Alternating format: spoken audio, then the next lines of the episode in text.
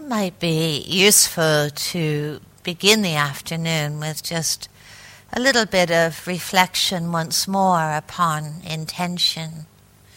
Some of you, of course, have just arrived, and this is a time of really establishing a sense of intentionality, a quality of knowing how your, your time, your energy, your attention is going to be dedicated as you begin your period of practice.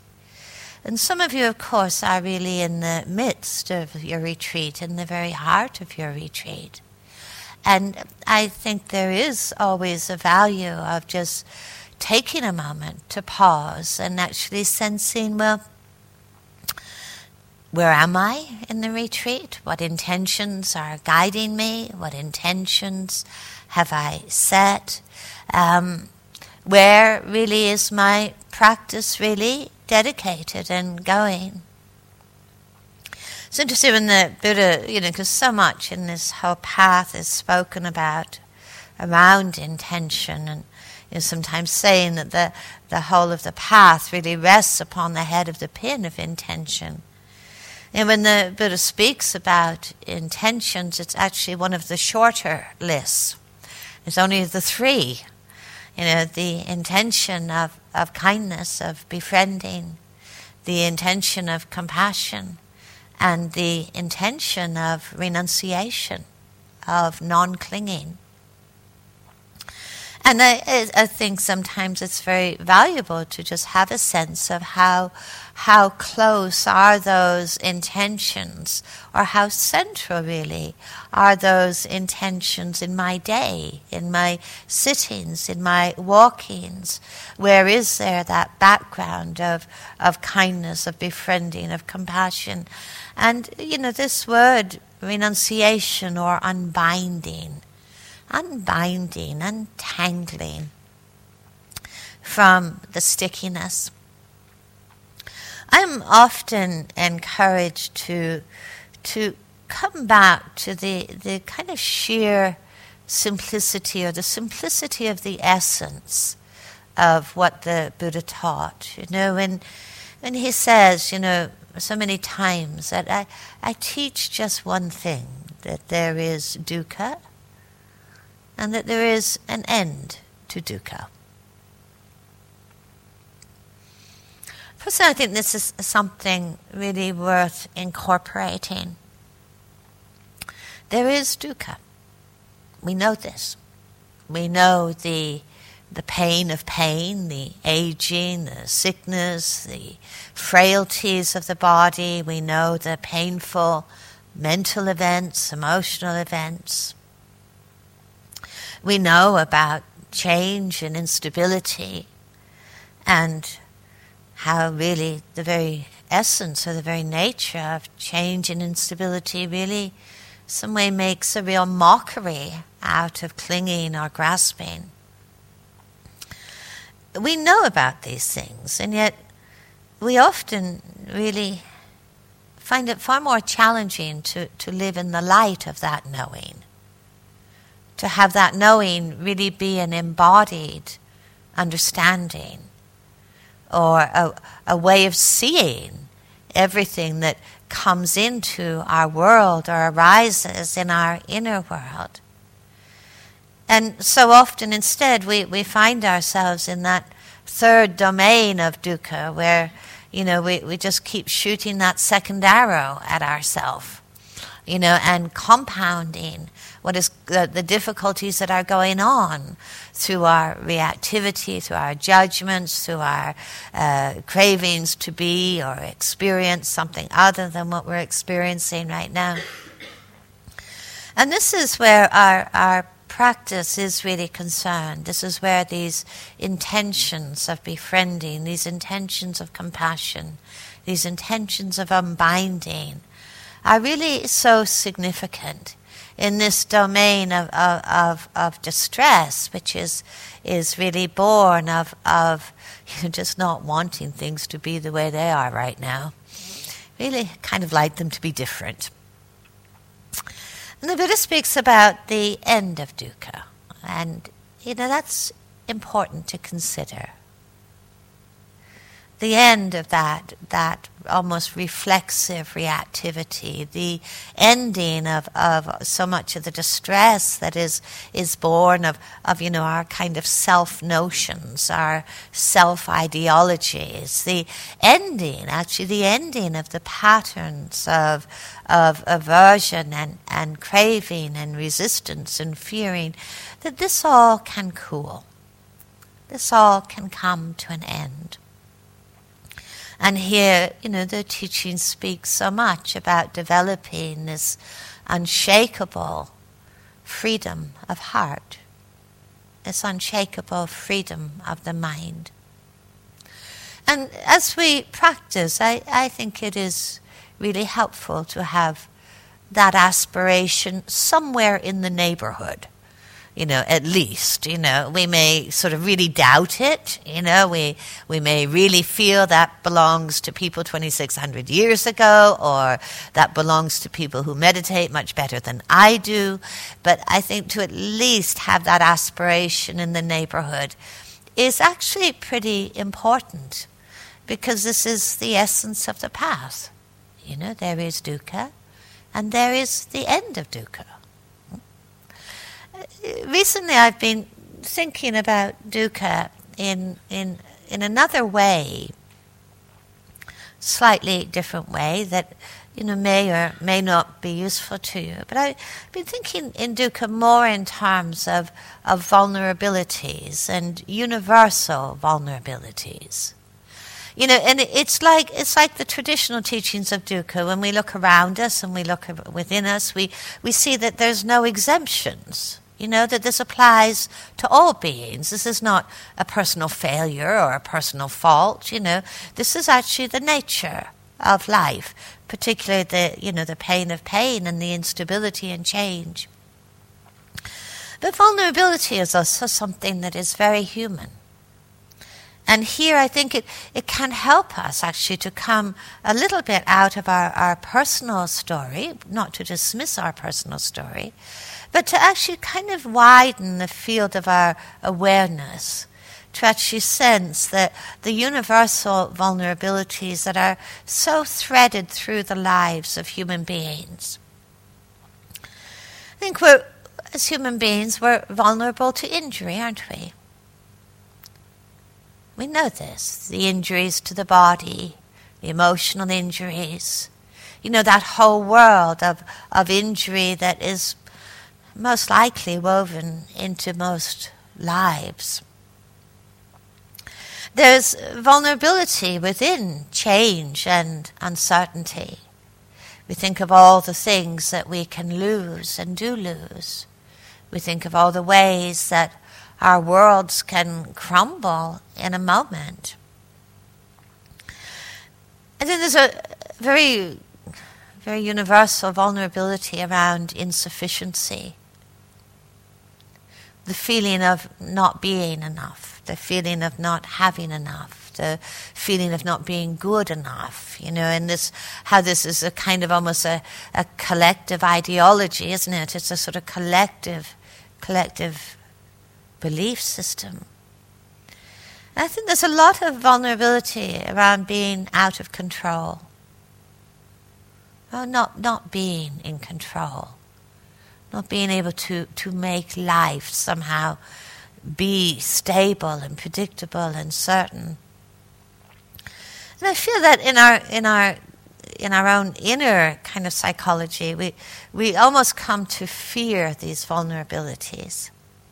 I think in our world, these vulnerabilities are often seen as being weaknesses or failures.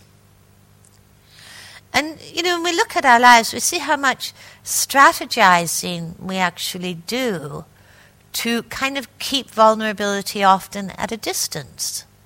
You know, how much we create habits to keep things in place, or how much we rehearse the future as a way of trying to control it, how much time and strategy we can spend in, you know, trying to get and trying to become, to, to somehow uh, calm and ease that aching sense of insufficiency.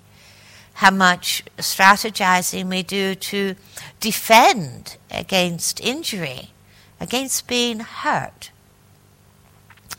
And I feel like some of that strategizing and defending and fear of vulnerability is actually kind of takes us away from, I think, what this whole path of awakening really asks us to do, which is actually to embrace things as they actually are.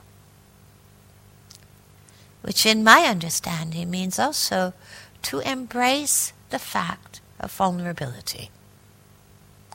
Rather than fearing, rather than protecting or defending or, or fleeing or abandoning, to actually look at the, the very vulnerability of a human life and all the ways that, that you know, it can be hurt and injured, and, and also all the possibilities of a human life. All the possibilities of a human heart, which never actually leaves vulnerability behind. That actually the possibilities of a, of a human heart is not about becoming invulnerable. It's actually finding great freedom, great peace, within the reality of vulnerability. I sense this is so much a, an invitation in our practice, in our inquiry, in our investigation. What does it mean to be near? Near to how things are, near to that, the vulnerability that runs through all things. And a lot of a lot I've reflected on and how you know the Brahma Viharas or the noble abidings are really ways of caring for vulnerability. We're really ways of tending to vulnerability, not only in ourselves but also in others, and how they come to be ways of really finding a deeper sense of freedom within within that which is changing, within that which is unstable, within that which cannot be controlled, and within that very human felt sense of of injury that is part of being an engaged human being.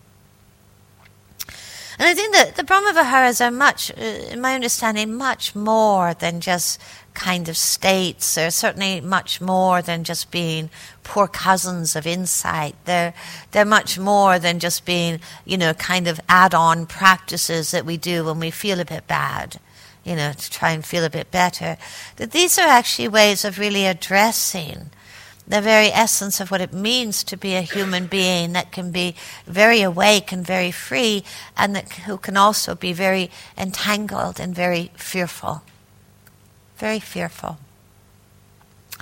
So I think there is a great there's a great value in just reflecting on how these these attitudinal commitments of the Brahmaviharas, these attitudinal gestures of the mind, are actually woven into everything that we do in our practice and into everything, all of the ways that we engage with each other and engage with the present moment. They are transformative attitudes. The biggest, uh, or not the biggest one, but certainly the foundational one, is an attitude of metta.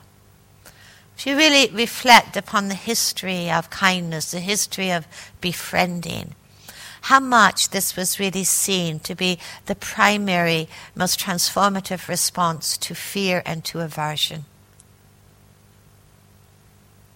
How this can change our relationship to vulnerability rather than abandoning vulnerability, that we can learn to stand in the midst of vulnerability with this attitude of befriending, of, of, of kindness. The biggest shift that I ever see people make in practice actually is the shift from aversion and fear to metta. I, I actually don't ever see any bigger shift. And if you think about how radical that is, I mean, sometimes we, we might feel that, uh, have a little taste of that. But to, to uh, hold the idea, to entertain the possibility of making that shift so profoundly that aversion and fear really don't govern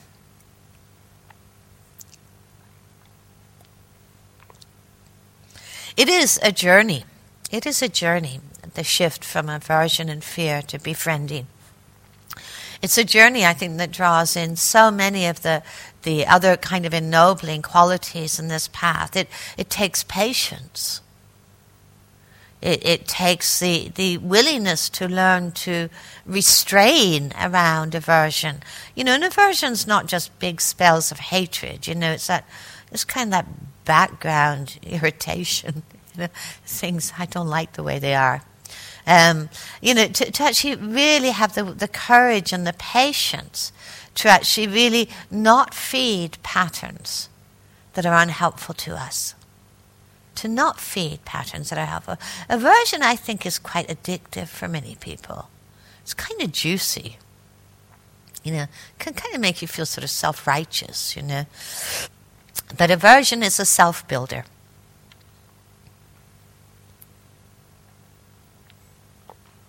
You have to bear with me. I have this really, this virus that doesn't go away.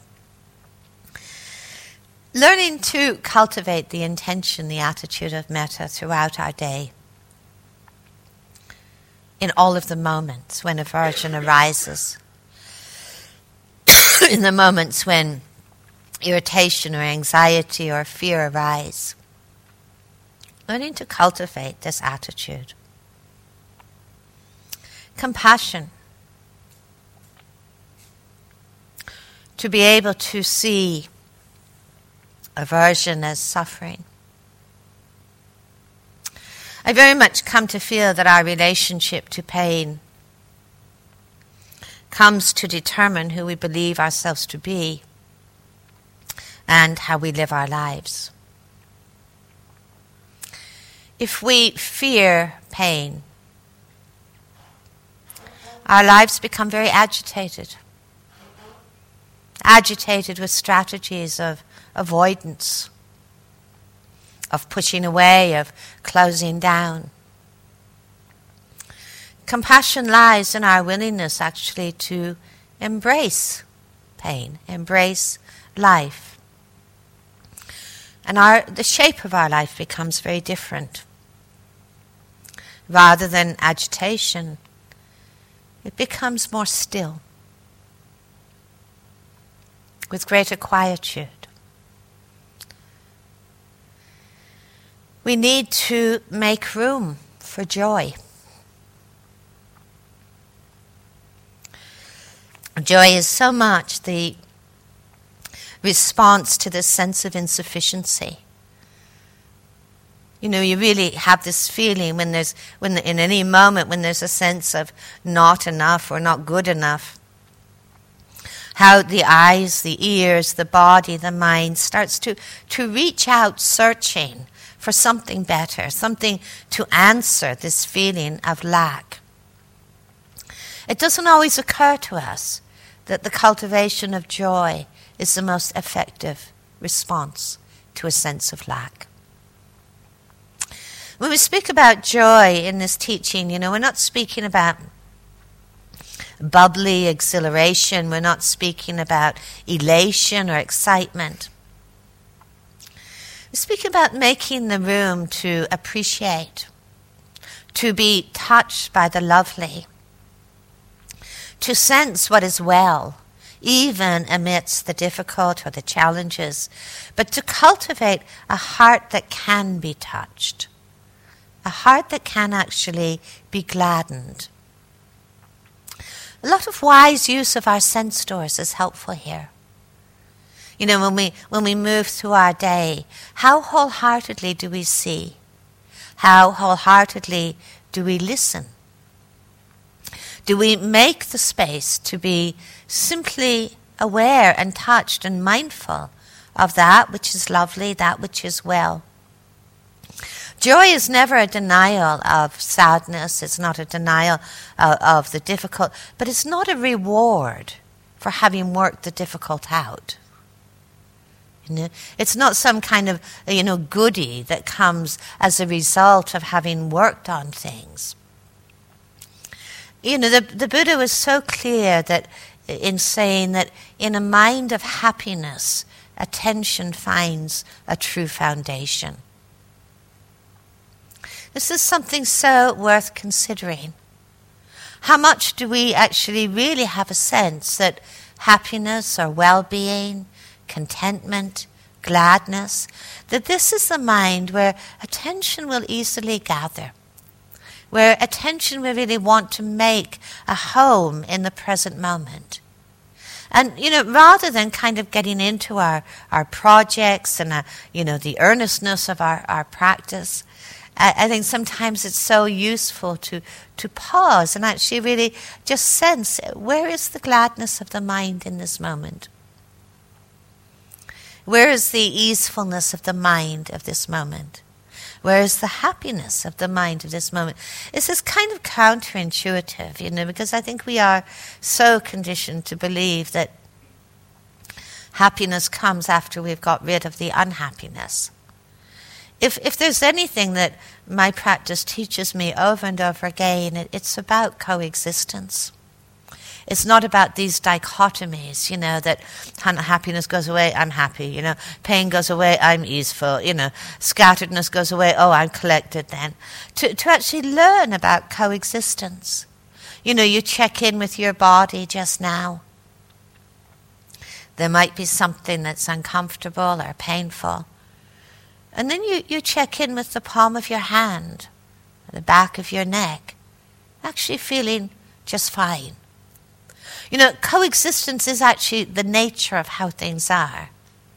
You know, the, the, the rain coexists actually, you know, with, with, with the, the, the, the brightness in the sky. You know, the, the weeds are coexisting with the flowers. You know, coexistence is simply a reality.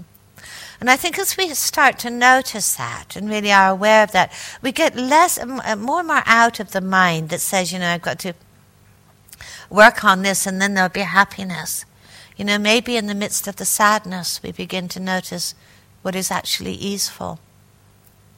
Or, or in the midst of the, the craving, we begin to notice that possibility of just touching the earth in a way that it feels like it's enough in this moment.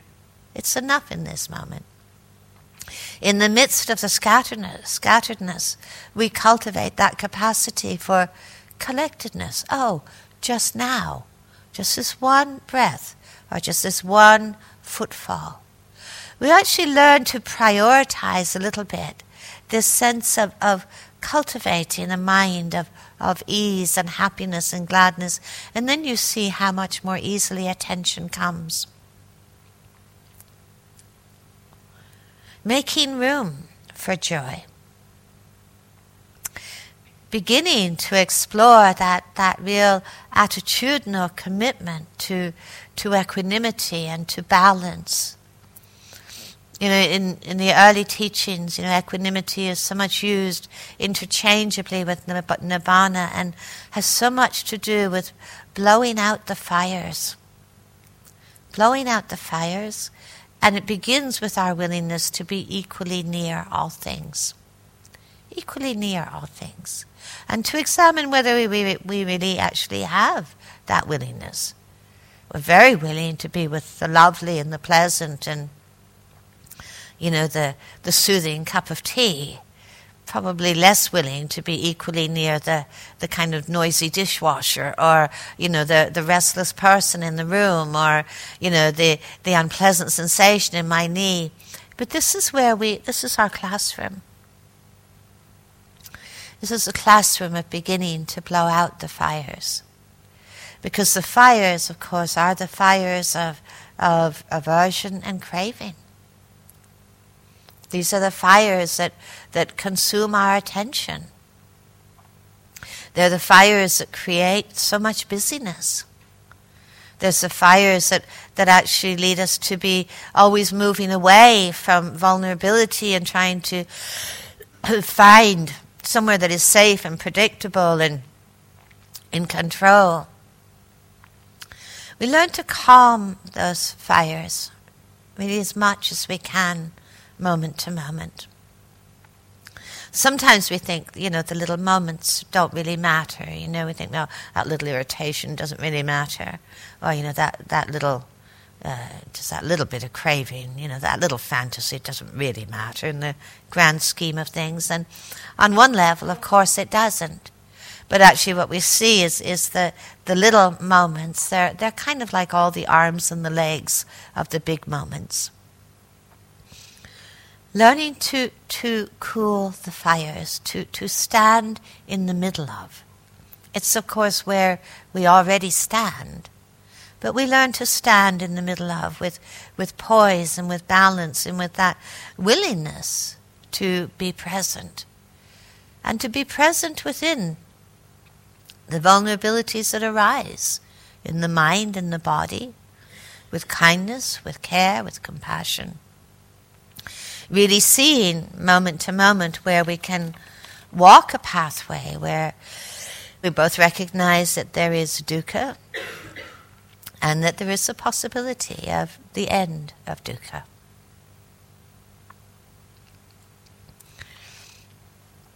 I think I'll stop there while I'm ahead. Thank you for your attention.